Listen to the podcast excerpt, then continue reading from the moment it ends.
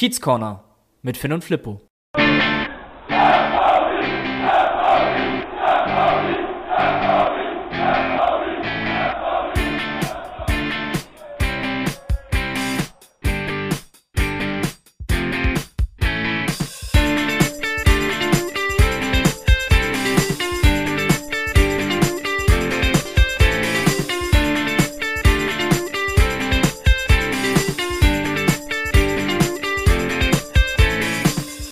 Moin Moin und herzlich willkommen im Kiez Corner. Wir schreiben den 16. Februar, ein historisches Datum für alle, die es mit Braun-Weiß halten. Darüber sprechen wir gleich aber noch etwas intensiver.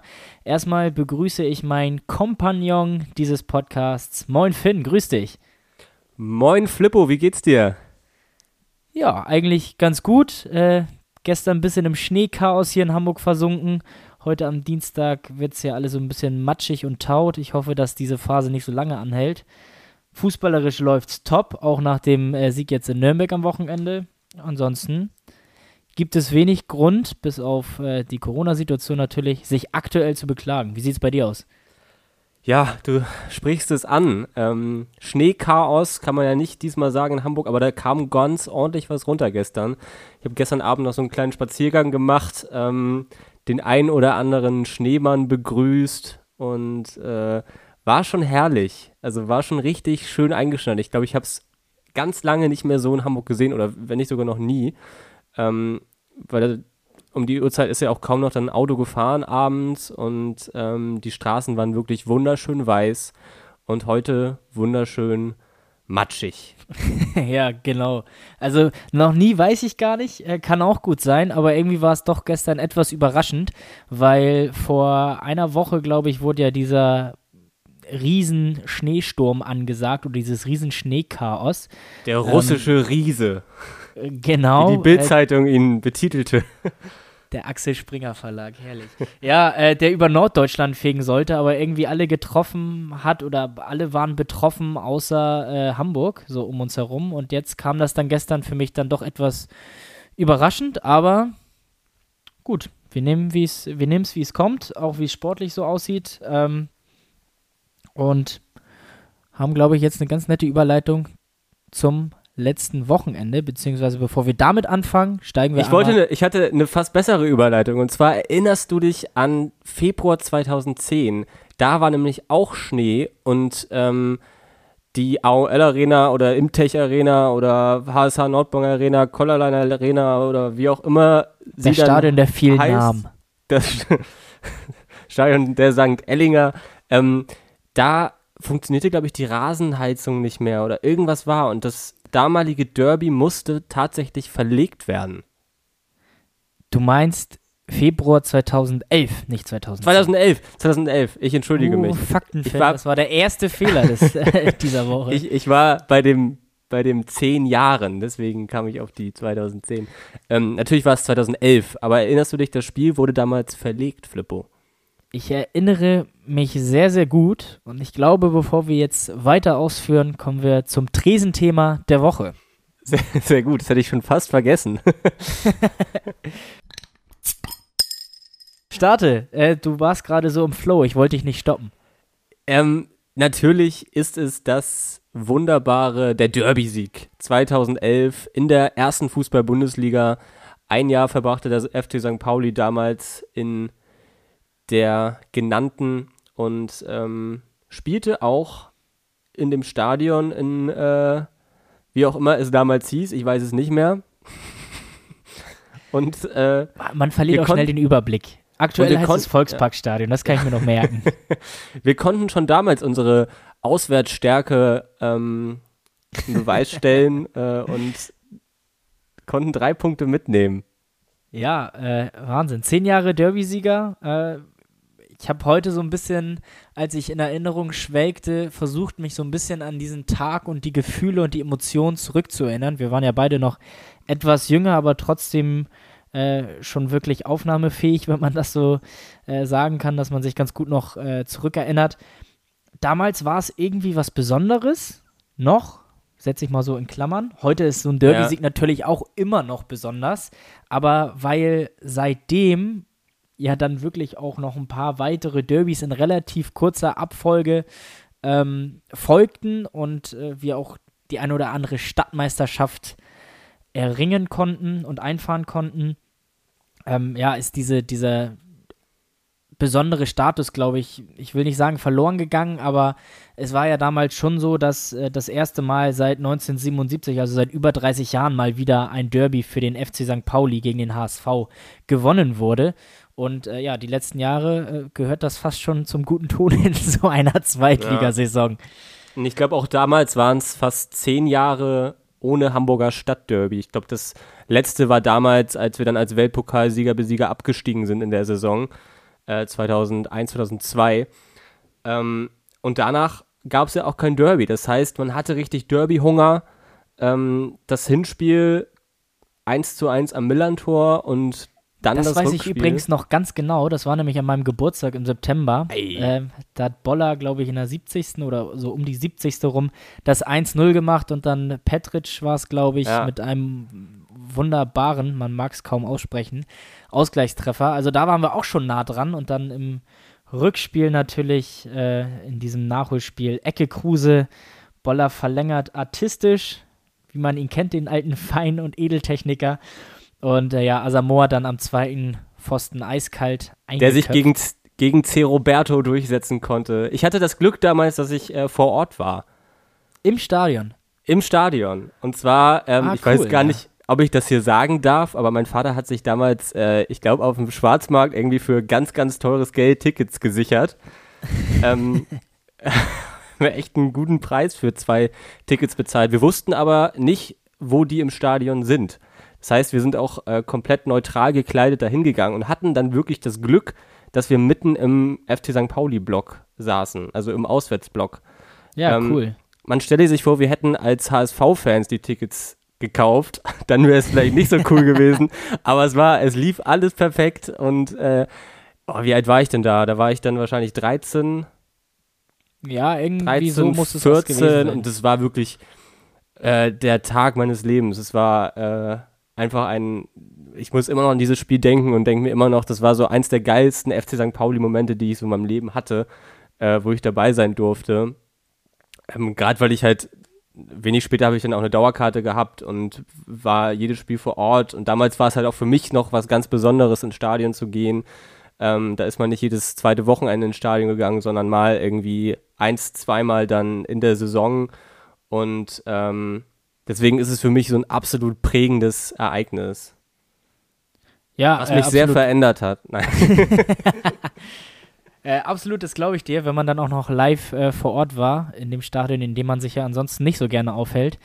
Über die Umstände, wie ihr zu den Karten gekommen seid, legen wir einfach mal den Mantel des Schweigens. also den Schwarzmarkt verurteilen wir natürlich, das müssen wir an dieser Stelle einmal sagen. Wenn es da irgendwie mal wieder losgehen sollte, nutzt auf jeden Fall den Zweitmarkt, den der Verein, finde ich, in einem ganz coolen System aktuell anbietet ja. oder aktuell nicht, weil ist natürlich schwierig mit Fans vor Ort, aber äh, wenn dann eben wieder Zuschauer zugelassen sind. Ich weiß auch noch ganz genau, wo ich das Spiel verfolgt habe. Es war nämlich ein Mittwoch und ich war im Millantor-Stadion. Da war nämlich Public Viewing und ich saß auf der Südtribüne. Das weiß ich auch noch. Da waren zwei große Leinwände aufgebaut. Ich glaube, es war die Süd- und die ähm, Gegengrade, wenn ich mich nicht täusche und nicht irre.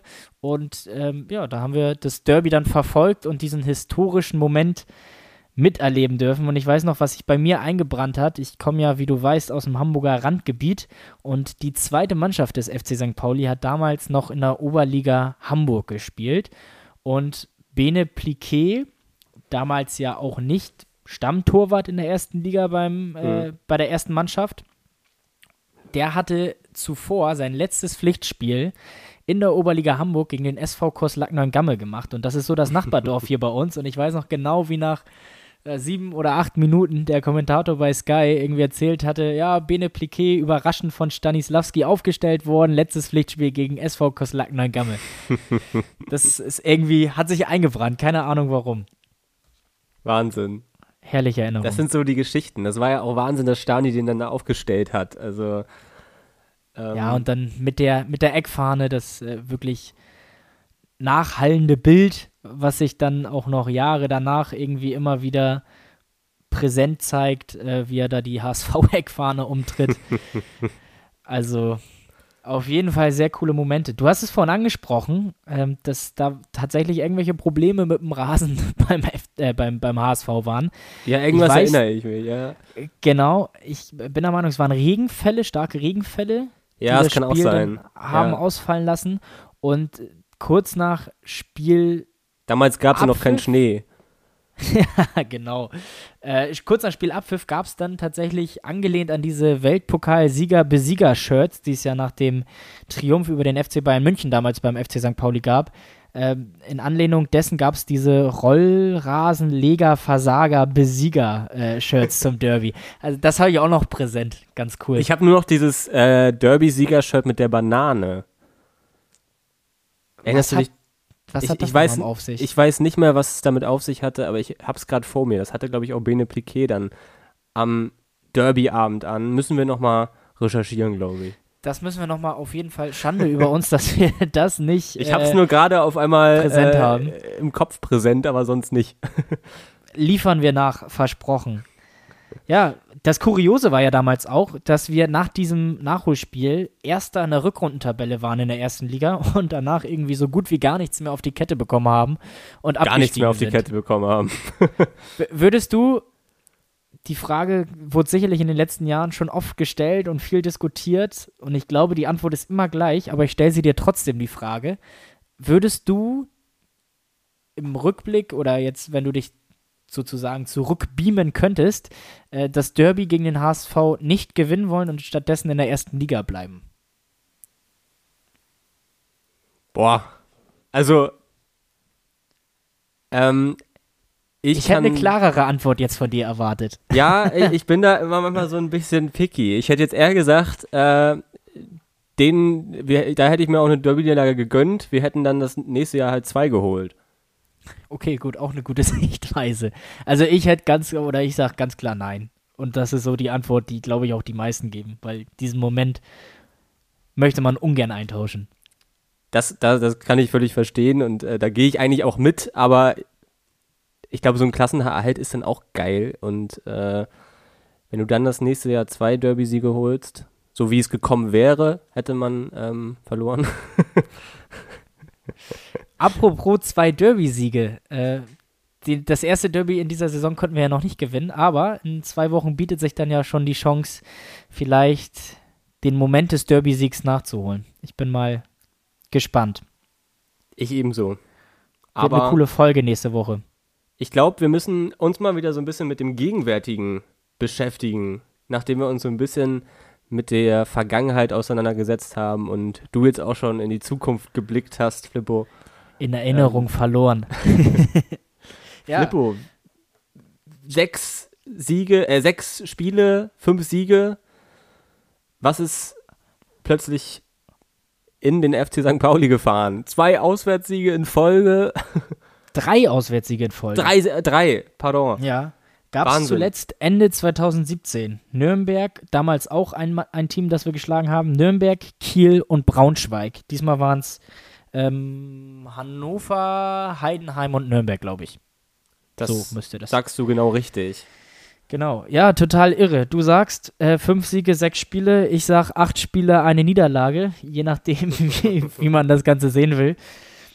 Irre. Wir haben uns ja letzte Woche einmal kurz darüber unterhalten, dass wir so nach dem Fürth-Spiel das Gefühl hatten, ja, kriegt die Mannschaft nochmal die Kurve, schafft sie den Turnaround.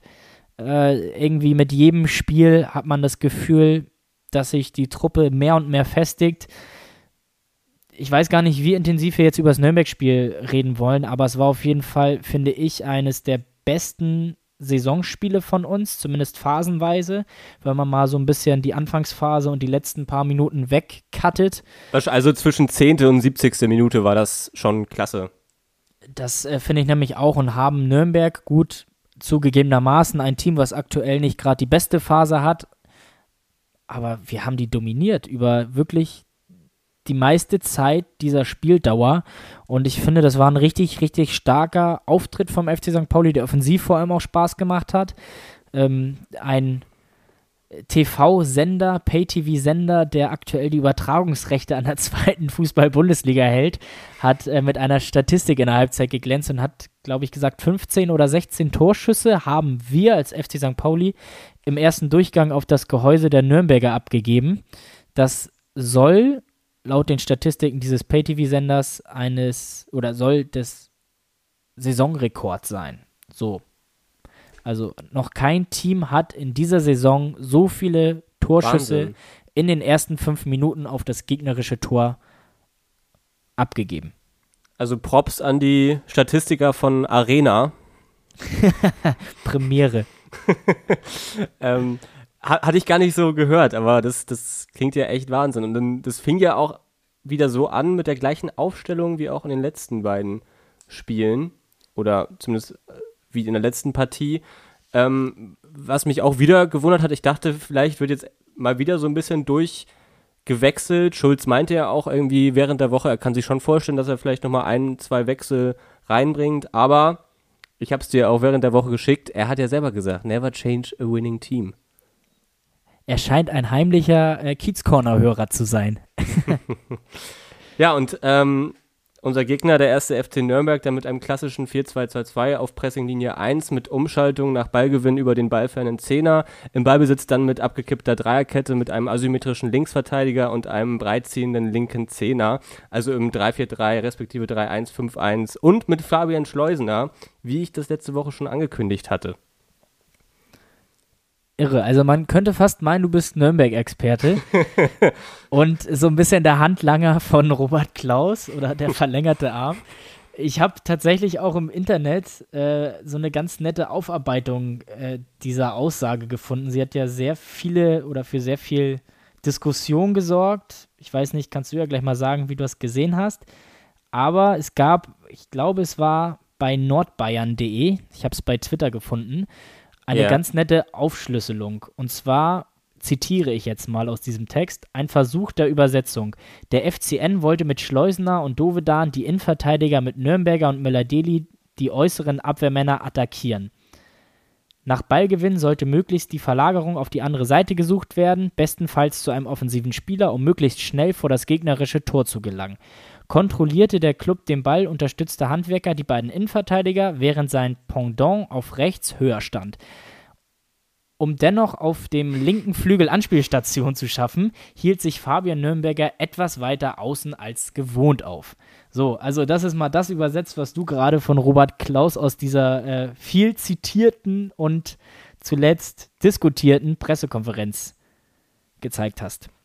Kann ich dir eine Frage stellen? Würdest du jetzt sagen, da wir jetzt äh, beide dabei sind, gerade unseren Bachelor in Journalistik abzuschließen, ähm, dass der Journalismus den Fußball nicht mehr versteht oder dass das einfach zu kompliziert für den Fußball ist, wie gespielt werden soll?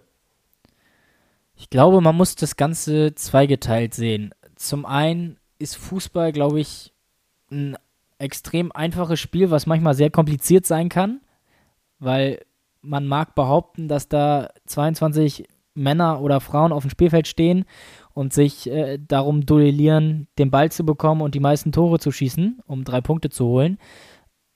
Andernfalls ist es natürlich mit so einer neuen Trainergeneration aktuell so, man spricht ja immer gerne mal von Laptop-Trainern und viel Theoretikern und diese wirklichen alten Schleifer, äh, wie man sie dann auch kennt. Ich, mir ist da immer Felix Magath sehr präsent, der gefühlt eher mehr mit Medizinbällen als mit Fußbällen trainieren lässt. Und war das nicht Mount dieser, Magath oder Mount Felix oder wie? genau, Hieß er noch in Wolfsburg? legendäre Hügel, äh, die werden halt immer weniger und äh, dass solche Leute wie Robert Klaus, Julian Nagelsmann und wie sie alle heißen, sehr, sehr viele Fachbegriffe auch schon in ihren Interviews und Pressekonferenzen verwenden, finde ich es sehr auffällig. Schulz hat dieses Syndrom, so nenne ich es mal, und das meine ich gar nicht böse oder abwertend, nicht so, finde ich eigentlich auch ganz angenehm. Die Frage ist halt, ist es die Aufgabe der Journalisten, dieses Gesagte und Präsentierte, was Robert Klaus jetzt gerade auch so wirklich detailliert, und das fand ich übrigens sehr beeindruckend, dass er seinen Matchplan tatsächlich so detailliert und in Fachsprache auch preisgegeben hat. Ja, Hat fand mich ich auch. hat mich ein bisschen verwundert. Ähm, wie müssen Journalisten das Ganze umbauen, damit die Leute das verstehen? Weil ich möchte jetzt niemandem zu nahe treten, aber es gibt tatsächlich viele Leute, die dieses wirklich taktisch spezifische und Trainerdeutsch lesen und hören und sehen wollen. Es gibt aber auch viele, die es einfach in der vereinfachten Form dargestellt bekommen haben wollen, wie ich es eben vorgelesen habe. Und das ist halt so, so ein bisschen, glaube ich, schwierig, da den richtigen Weg zu finden. Also ich persönlich kann dieses Bashing, wie ich es wahrgenommen habe, jetzt auf Robert Klaus nicht so nachvollziehen, was da die letzten Tage passiert ist, weil er hat, glaube ich, das offen ausgesprochen, was in vielen Taktiksitzungen und äh, teaminternen Besprechungen von Trainern oder beziehungsweise dem Trainerstab der Mannschaft mitgegeben wird. Ja, kann ich dir nur zustimmen. Also ich glaube, er wollte auch damit einfach nur zeigen, dass der Fußball heutzutage einfach mehr ist als ähm, hoch und weit bringt Sicherheit. Also und ich glaube. In vielen Phasen, glaube ich, ja. Nicht immer, er, aber in vielen Phasen. und ich glaube, das hat er auch damit so ein bisschen gezeigt, auch wenn das irgendwie auf relativ viel, für mich auch ein äh, bisschen unglückliche Kritik ähm, ausgestoßen hat. Ähm, aber sonst fand ich das auch relativ beeindruckend, was er da geschildert hat und was bei mir auch nochmal Klick gemacht hat. Also äh, ich bin jetzt auch schon ein bisschen länger leider raus aus dem Amateurfußball oder aus meinen äh, Kreisklasse-Spielen und ähm, da hat sich schon dann, hat sich wahrscheinlich echt in den letzten Jahren einiges entwickelt und das finde ich schon beeindruckend. Ja, ob sich das jetzt so in der Kreisklasse widerspiegelt, was Robert äh, Klaus da geschildert hat, wage ich jetzt mal zu bezweifeln. Da wird wahrscheinlich hoch und weit bringt Sicherheit eher noch überwiegen. Was ich halt sehr interessant fand. Aber auch, aber, aber auch wir hatten damals Matchpläne. Der Vollste spielt auf jeden Fall vorne, um sich auszuruhen. ähm, was mich mal interessiert hätte, was ich tatsächlich auf diesem Videoausschnitt noch nicht gesehen habe im Social Media und auch bei Recherchen nicht finden konnte, ähm, wie der Journalist danach auf die Aussage von Klaus reagiert hat. Ob der Journalist tatsächlich es nicht begriffen hat, was Klaus da geschildert hat und ob er das nicht erkennen könnte. Also nochmal, wie gesagt, es gibt viele Jungs und Journalisten, die sehr auf dieses taktisch spezifische abfahren und das auch gut schildern können, gut verstehen, sehr gut analysieren, auch im Journalismus.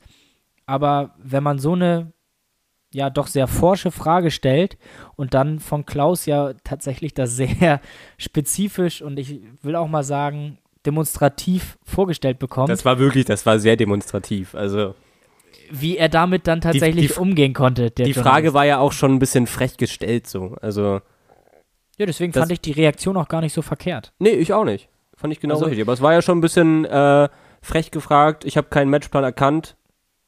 Oder war eine freche Aussage des Journalisten und dann äh, hat er darauf sehr schön reagiert.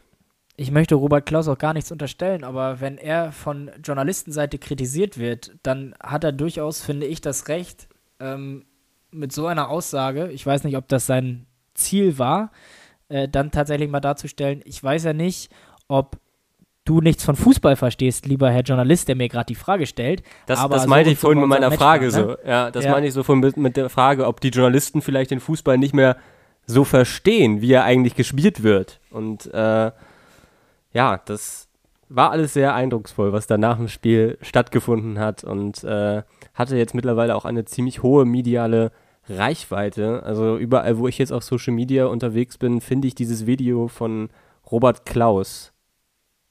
Aber wir gleiten etwas ab oder kommen etwas vom Thema ab.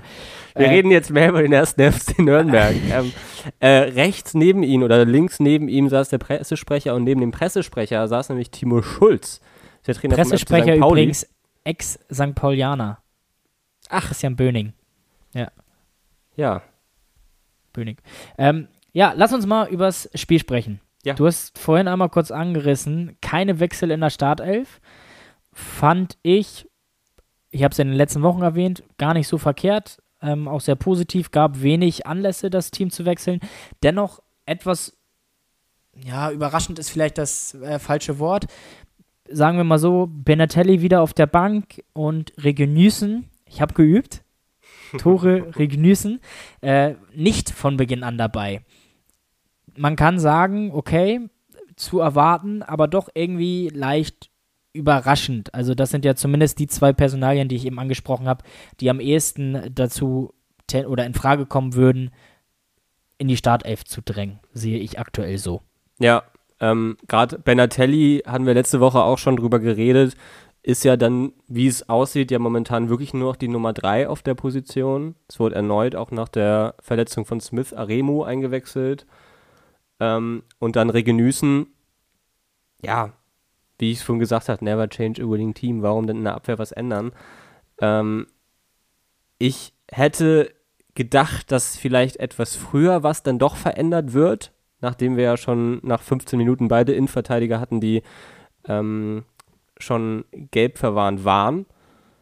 Sehr unglücklich übrigens, aber die ja. beiden haben das dann wirklich auch gut hinbekommen. Nürnberg war in der Anfangsphase tatsächlich sehr druck- und schwungvoll. Also hat mich ein bisschen überrascht, wie die gestartet sind. Wir hatten auch ein bisschen Probleme. Das war der breitziehende linke Zehner. der muss es gewesen sein.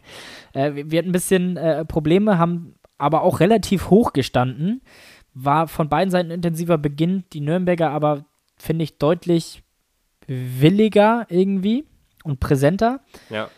Wir wurden dazu gezwungen, viel mit hohen Bällen zu arbeiten und zu operieren, die insbesondere über Zierreis häufig geschlagen wurden. Und als die zweite gelbe Karte für unseren Innenverteidiger kam, ich glaube, es war die Reihenfolge erst Zierreis gelb, dann ja. Lawrence gelb, ja. hatte ich so das Gefühl, nach dem Spielverlauf bis zu diesem Zeitpunkt, oha, äh, entweder muss Timo Schulz jetzt hier gleich mal einen Wechsel vollziehen, am besten mhm. Doppelwechsel, oder wir sind spätestens in der 30. Minute in Unterzahl. Aber dadurch, dass wir uns in der Folge dessen wirklich gefangen haben und Nürnberg schwächer wurde und wir haben es eben angesprochen, wirklich dominant wurden ab dem Zeitpunkt, hat Nürnberg die beiden Innenverteidiger von uns auch nicht wirklich dazu gezwungen, noch in solche Zweikämpfe zu kommen, wo es dann für sie gefährlich wird. Ja, zum Glück. Also ich glaube, Nürnberg hatte in der Anfangsphase eine Chance von Dovedan, die dann Stojanovic halten konnte und dann ab der zehnten Minute war ja echt so ein kleiner Wendepunkt eigentlich, ähm, wo der FC St. Pauli gesagt hat, jetzt nehmen wir mal für die nächsten 60 Minuten das Spiel aber mal so richtig in die Hand. Ja. Und wir haben es ja gerade schon gesagt, das haben sie auch gemacht und ähm, hatten dann auch so einige Chancen in der ersten Halbzeit. Auf jeden Fall, ich habe es vorhin angesprochen, viele Torschüsse. Äh, es fing alles so ein bisschen an. Die erste Möglichkeit von Nürnberg hattest du eben äh, thematisiert. Unsere erste Möglichkeit, die ich so richtig nennenswert fand, nennenswert fand, ähm, war von Mamouche, als er in den 16er eingezogen ist oder, oder reingezogen ist und äh, kn von Knote gestoppt wurde, der ja dann nach dieser Szene auch leider verletzt raus musste. Wir haben letzte Woche drüber gesprochen, das war so ein bisschen die Problemseite von Nürnberg, weil dort ja Sperre und Verletzungssorgen irgendwie mhm. da waren. Ähm, das heißt, das war schon Nummer drei Knote und dann musste der dann auch noch äh, kurz nach Spielbeginn raus. Also sehr ärgerlich für äh, Nürnberg. Und in der 22. Minute kam es dann tatsächlich dazu, dass wir eine richtig gute Doppelmöglichkeit hatten. Burgstaller flankt vors Tor, Salazar verpasst in der Mitte knapp und Kieré, der sich dann den Ball schnappt, legt auf Paccarada, der aus meiner Sicht zu diesem Zeitpunkt was das für eine Chance war, das 1-0 machen muss. Ich weiß nicht, ob du es noch so präsent hast, aber ja. der läuft alleine aufs Tor zu und bringt den Ball noch nicht mal aufs Tor. Also das äh, legt ihn sich sogar noch auf seinen starken Fuß auf und äh, ja, war dann ein schwieriger Winkel, aber da kann es dann gern und gut mal 1 zu 0 für den FC St. Pauli stehen. Muss, also den äh, muss man eigentlich reinmachen aus meiner Sicht. Also zumindest aufs Tor bringen und ja. nicht irgendwie daneben setzen. Aber das war für mich so wirklich der letzte Zeitpunkt, wo ich gesehen habe, okay, wir sind jetzt besser, wir haben mehr Spielkontrolle, haben inzwischen dann auch die besseren Chancen. Und von Nürnberg war in den Minuten davor und auch ab dann kaum noch was zu sehen. Also wirklich sehr, sehr harmlos. Äh, haben dann Nürnberg auch zu individuellen Fehlern gezwungen. Ich glaube, nach dem Standard, nach einer guten halben Stunde, wo Burgstaller das Ding an die Latte knallt und dann. Ja, genau, das war ein ja, Fehler von Mühl. Ja, der Kopfball, Und- ne? Genau, und irgendwie ein verloren gegangener Kopfball von Mühl und dann Bogi mit einem aufgesetzten Volley an die Latte. Da hat er schon mal geklopft und gekratzt Ja. an seinem Torrekord. Und äh, dann waren ja immer mal wieder so kleine Chancen. Ich habe hier noch eine aus der 38. zum Beispiel stehen, von auch wieder von Burgstaller, den Martinia dann gehalten hat. Du hast wahrscheinlich noch mehr aufgeschrieben. Ich habe noch eine Riesenchance und zwar äh, kurz nach dem äh, Lattentreffer von Burgstaller. Äh, Freistoß Paccarada aus halblinker Position. Mal Ah, ja, wieder schon. Mal wieder ein Standard, der bei uns gefährlich wird. Und Zierreis, der völlig frei zum Kopfball kommt und Mit dem Hinterkopf.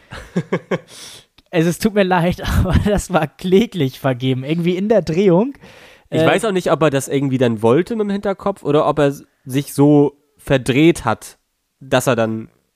ob er überrascht war, wie frei er zum Kopfball gekommen ist. Also da muss man auch mehr draus machen. Äh, Du hast eben die Chance von Burgstaller angesprochen. Da kam für mich so der Zeitpunkt, wo ich gesagt habe, okay, hey Freunde, äh, jetzt muss da wirklich auch so langsam mal einer rein. Wir sind jetzt echt dominant und drückend.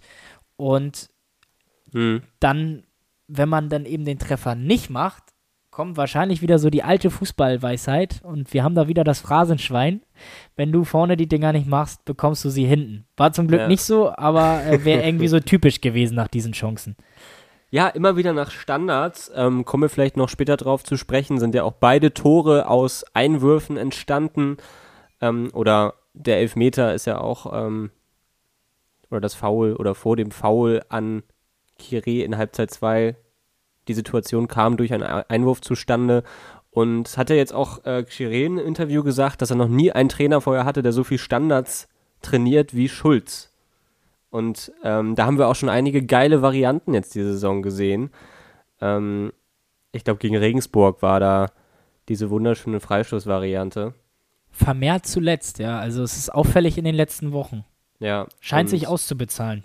Ja, und auch immer wieder Tore nach Einwürfen und schönes Freistoßtor von Chiré, das ja zu Recht auch unter den ähm, unter Steht den zur Auswahl. Tor des unter der Monats. Auswahl des Tor des Monats in der Sportschau gelangt ist.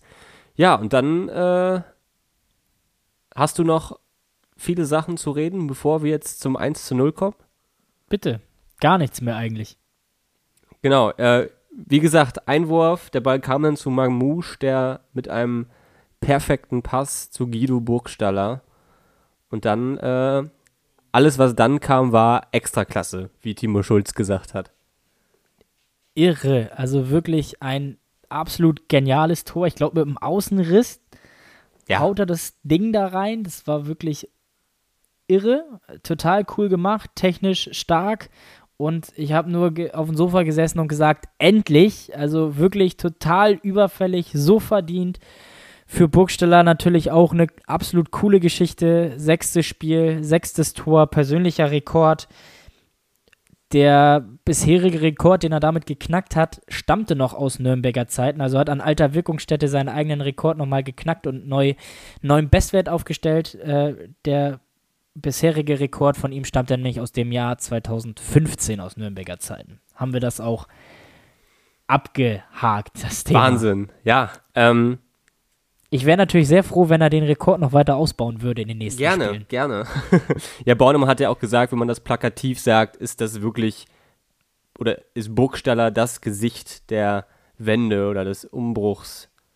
Und Ja. äh, da kann ich Ihnen wirklich nur zustimmen. Also, Es Wir wird es- wahrscheinlich der Mannschaft äh, momentan nicht wirklich gerecht, wenn man das so sagt, aber er bringt unheimlich viele Facetten mit auf den Platz und äh, äh, schraubt an so vielen Faktoren, dass er wirklich einer der wichtigsten Bauteile dieses Umschwungs ist, ja. auf jeden Fall. Ja, mit einem 1 zu 0 ging es dann völlig verdient in die Halbzeitpause und ähm, die zweite Halbzeit begann dann erstmal mit einer kleinen Schrecksekunde. Aaron Ja. Smith musste verletzt runter. Für ihn kam dann Afes Aremu in die Partie. Ähm, ich war in den letzten Tagen nicht so viel in den Medienblättern unterwegs. Ähm, weißt du was über den, über Eric Smith? Ja, also es ist nicht so schlimm, wie es aussah. Man hat sich ja wirklich anfangs ein bisschen Sorgen gemacht, als er da äh, lag und behandelt werden musste. Es hat sich dann im späteren Verlauf herausgestellt, dass er wohl einen Scheck gegen die Schläfe bekommen hat oder einen Schlag gegen die Schläfe von Manuel Scheffler, der übrigens einen sehr, sehr guten Tag hatte und, also gut in Anführungsstrichen, und finde ich sehr viel Freiheit hatte mit seinen Armen und Ellbogen. Also ja. der hat äh, da sich einiges rausnehmen einige. und erlauben dürfen. Ja.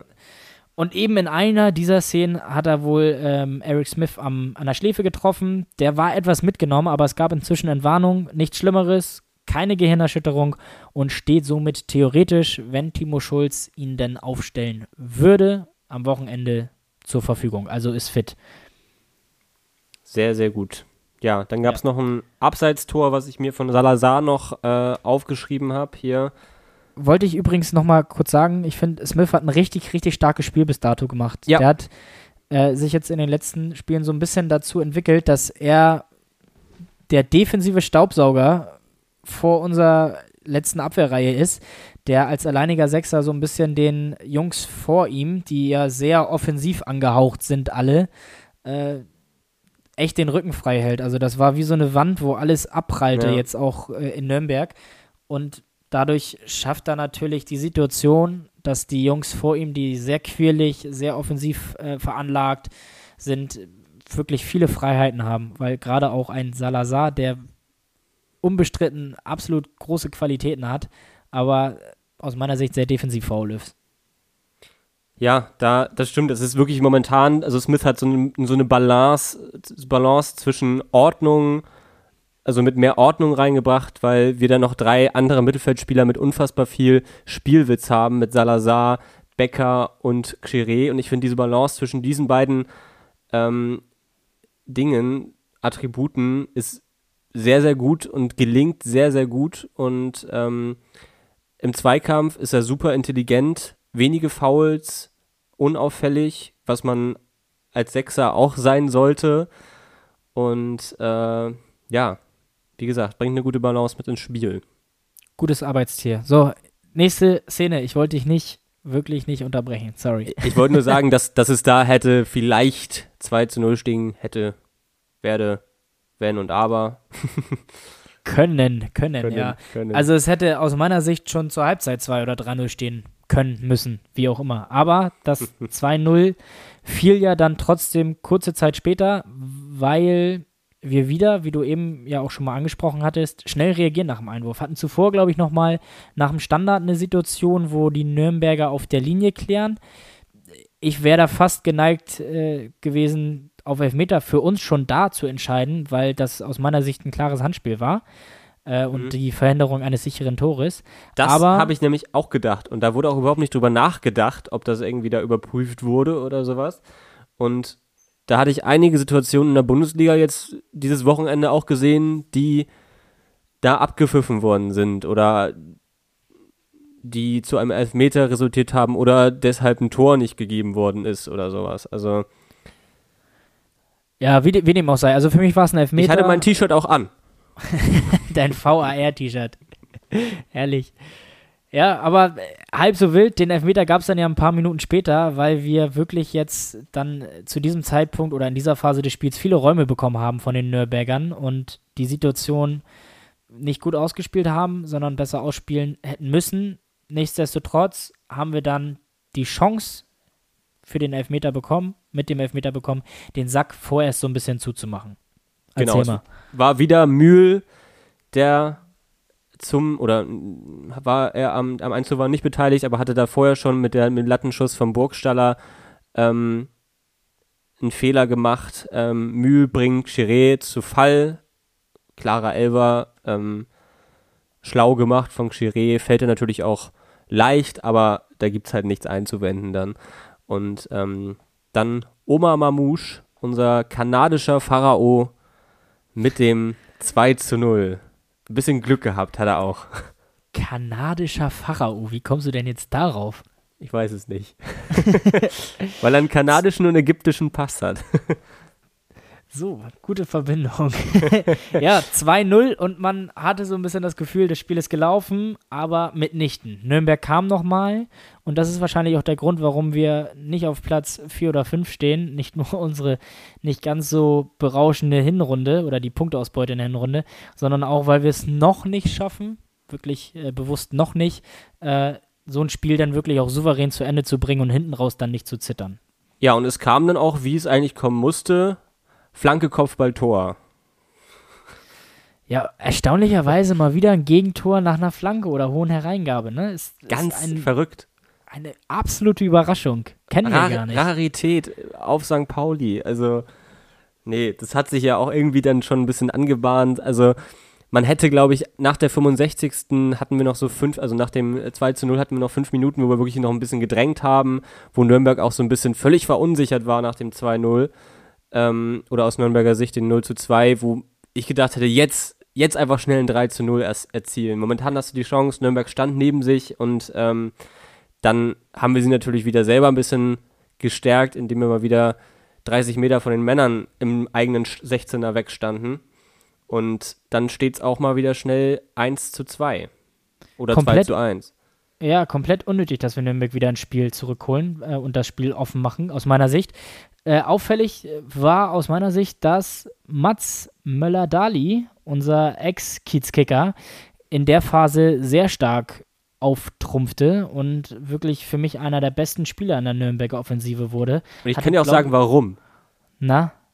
Nee, was mir nur aufgefallen ist, der hat in der ersten Halbzeit äh, ist er über den rechten Flügel gekommen und kam da ja wirklich gar nicht zur Geltung. Ich kann mich an eins, zwei kleine Situationen erinnern, die einmal, glaube ich, Zierreis abgegrätscht hat. Das andere Mal war es, glaube ich, Pacarada. Ich weiß es nicht mehr, wer die andere Situation war, aber der ja gar nicht zum Zug kam. Und dann ist er halt in der zweiten Halbzeit oder Mitte der zweiten Halbzeit in die Zentrale gewechselt und da hast du dann halt auch gemerkt, was das für ein Spieler ist. Also das ist ja wirklich ein Spieler, der das ganze Spiel bewegen kann, der einen Unterschied machen kann. Und das hat er auch in der zweiten Halbzeit gezeigt. Es bringt auf jeden Fall Spaß, ihm zuzugucken. Und äh, er hatte ja. auch selbst dann noch einige Abschlüsse. Äh, Stojanovic hat, glaube ich, in der 82. einmal richtig gut gegen ihn parieren können. Aber nichtsdestotrotz hatten wir dann natürlich auch Kontermöglichkeiten und da muss ich sagen, waren wir dann in den letzten Minuten sehr, sehr fahrlässig. Also ja. müssen, müssen, müssen, müssen absolutes 3-1 machen. Genau, also wie gesagt, Müller-Dali hatte wirklich zwei dicke Chancen, wo er da irgendwie nochmal 10 Meter um den 16er rumkurven konnte, wurde er nicht irgendwie großartig attackiert, hat dann Stojanovic zweimal gut gehalten, 82. gesagt hat, ich habe mir noch 87. als zweite Möglichkeit aufgeschrieben und dann, du sprichst es an, zwei dicke Chancen, Matanovic, Ditgen, ähm, also wenn da, da muss mindestens ein Tor draus entstehen. Eigentlich müssen beide rein, also Eigentlich das war, natürlich. das war wirklich, ja, zum Haare raufen und dann mit der fünfminütigen Nachspielzeit, ich habe schon wieder kommen sehen. Ja, absolut, egal. Haken hinter, drei Punkte, wir haben es vorhin angesprochen, äh, fünf Siege, sechs Spiele, drittes Auswärtsspiel in Folge gewonnen, nachdem wir ja zuvor monatelang sehr, sehr auswärtsschwach waren, kann man glaube ich auch so sagen. Sehr, sehr, ja. sehr, sehr, sehr. Alles egal, äh, weiterhin äh, oder mal wieder, wie in den äh, Wochen davor, ja auch schon gegen einen direkten Konkurrenten oder in der Woche zuvor gegen Sandhausen, jetzt auch gegen Nürnberg, gegen einen direkten Konkurrenten wichtige drei Punkte geholt. Ja. Sechs, sechs Punkte Spiel. ja. Um es für Timo Schulz einmal kurz zu erwähnen. Nächste Woche äh, haben wir dann wieder die Chance, aber ich würde mal vorschlagen, bevor wir zum Ausblick aufs Wochenende kommen, sprechen wir einmal über den Kiezkicker und Düsbattle der Woche. Was meinst du? Machen wir das. Okay, dann fangen wir an mit, du darfst entscheiden? Dem Kiezkicker der Woche, hier ist er.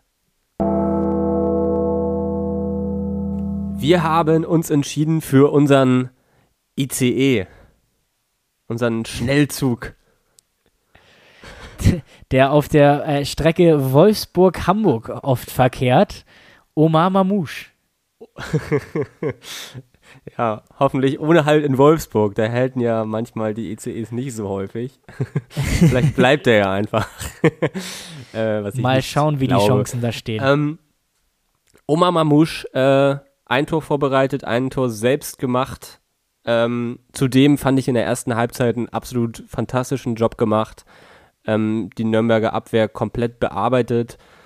Ähm, und ja, hat mir sehr gut gefallen, mal wieder der Junge, den ich die letzten zwei Spiele immer so ein bisschen schwächer fand als die, den restlich, die restliche Offensive. Ähm, aber hat es diesmal in Nürnberg komplett, ähm, hat mich überzeugt, sagen wir so. Er ist natürlich auch mit Pauken und Trompeten tatsächlich gestartet bei uns mit dem ja. wirklich phänomenalen Einstieg in seinem ersten Spiel und dem klasse Tor, was er erzielt hat. Ähm, war immer einer, der, finde ich, auch vernünftige Offensivleistung gebracht hat. Äh, Kieré war natürlich die letzten Wochen überragend aus meiner Sicht. Ähm, Salazar, sehr mitreißend, Burgstaller sowieso brauchen wir nicht drüber reden. Also auch Mamouche war einer, der die letzten Wochen gut gespielt hat, aber du hast natürlich äh, vollkommen recht, dass er jetzt am Wochenende wirklich nochmal wieder eine Schippe draufgepackt hatte und an beiden Toren dann auch beteiligt war und deswegen finde ich offensiv auch absolut berechtigt dann der Kiezkicker ja der Woche. Es gibt da noch so den einen oder anderen Kandidaten. Smith haben wir auch nochmal drüber gesprochen, der es auch hätte sein können. Ich finde auch Aremu hat sich jetzt äh, zuletzt, nachdem er ja wirklich Anlaufschwierigkeiten hatte, Timo Schulz hat so ein bisschen gesagt, nach einem halben Jahr kommt er jetzt wirklich gut rein, hat zuletzt auch gute Auftritte nach Einwechslung abgeliefert, fand ich, ja. aber ich finde ich find absolut ihn berechtigt. Best auf jeden Fall, also ähm, Aremu, wenn ich das kurz ansprechen darf, ähm, ich war ein bisschen enttäuscht am Anfang der Saison, als er eingewechselt worden ist, viele, viele Fehler gemacht und ähm, er beißt sehr ungestüm jetzt, auch, ne? Ja, sehr ungestüm, er beißt jetzt immer mehr rein. Für mich aber immer noch häufig ein bisschen zu orientierungslos, wenn du jetzt ähm, siehst, wie Smith da die, das Zentrum da im Griff hatte über weite Teile des Spiels, ähm, wirkte das für mich noch ein bisschen orientierungslos, was Ari Muda gemacht hat, aber ähm, das ist ein junger Kerl. Also da werden wir wahrscheinlich in den nächsten, nächsten Monaten oder Jahren noch ähm, eine Menge Freude haben. Und wenn man jetzt nochmal die Offensive anguckt, man hat da jetzt mittlerweile wirklich eine absolut tolle Kombination aus Schnelligkeit, die du mit Mamouche und Chiré hast, dann diese zunehmende Spielintelligenz wird mir immer wieder bewusster von Becker und Salazar, wo wir es ja auch schon oft angesprochen haben. Ja, da ist noch ab und zu mal ein Haken zu viel und es kommt immer weniger vor. Ähm, Salazar fand ich jetzt ein bisschen, wurde ein bisschen schwächer jetzt in der Defensive, hat da einige bisschen unnötige Ballverluste gehabt, aber sonst auch Becker ähm, nicht mehr wegzudenken momentan aus dem Spiel. Und dann hast du natürlich so einen Bogi da vorne drin, den wir jetzt auch nicht ja, mehr irre. so viel sagen müssen. Aber das sind auch alles, wie du eben sagst, sind alles äh, junge Kerle, die sich ein bisschen weiterentwickeln müssen, noch, ja. die noch einiges lernen müssen. Äh, dass ein Aremu, wenn er reinkommt, das muss man, finde ich, auch immer sehen. Er war nicht von Anfang an, von Spielbeginn dabei, sondern ist reingekommen, finde ich gerade auf so einer zentralen und wichtigen Position schwierig, wenn man für so einen alleinigen Sechser, der zuvor der Lenker und Denker des Spiels, zumindest im Defensivbereich war, reinkommt. Da muss man sich auch immer erstmal so ein bisschen reinfinden. Ähm, ich glaube einfach, dass er, oder ich hoffe einfach, dass er jetzt mehr und mehr für sich Sicherheit gewinnen wird. Und ich finde, das hat man jetzt in den letzten Einsätzen ja. auch schon gesehen. Wollen wir weitermachen mit dem Dösbaddel der Woche? Machen wir das. Hier ist der Dösbaddel der Woche. Du guckst mich so an. Wahrscheinlich soll ich jetzt wieder, oder? Ja, mach. Der Dösbaddel der Woche ist diese Woche für uns Lukas Daschner. Und warum das so ist, erklärt euch Faktenfin. ähm, ja, wir haben uns diesmal für Lukas Daschner entschieden. Wir haben es ja auch schon gesagt, es ist, wird immer schwieriger in so einer tollen Phase des FC St. Paulis, da einen Dösbaddel zu finden. Und ähm, Lukas Daschner ist einer, der auch vielleicht diesen großen Kader immer ein bisschen jetzt nicht mehr zugute kommt. Ähm, ich habe das mal so ein bisschen nachrecherchiert. Die ersten 14 Spiele, also bis zum 14. Spieltag, das war die ähm, ja, Viertpartie, glaube ich. Die ne? Viertpartie. Ich, ich wollte es gerade in irgendwelchen äh, Adjektiven. Was ist das Gegenteil von Superdativen? ähm, erklären. Ich bin überfragt. Das, das war diese Viertpartie. ähm, hat er wirklich jedes Spiel gespielt, ob äh, von Anfang an oder eingewechselt. Meistens wurde eingewechselt. Äh, seitdem aber nur noch äh, zweimal eingewechselt worden. Die letzten vier Spiele gar nicht mehr eingewechselt worden. Ähm, ja. Bisschen traurig, ich glaube, gerade für so einen jungen Spieler äh, schwierig dann in so einer Entwicklungsphase. Äh, braucht man eben auch die Spielzeit.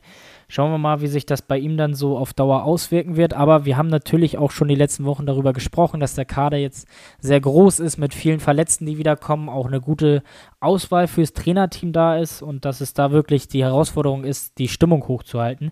Es gibt tatsächlich neben Lukas Daschner noch ein, zwei weitere Jungs, die dieses Leid aktuell erfahren. Prominentestes Beispiel haben wir letzte Woche thematisiert.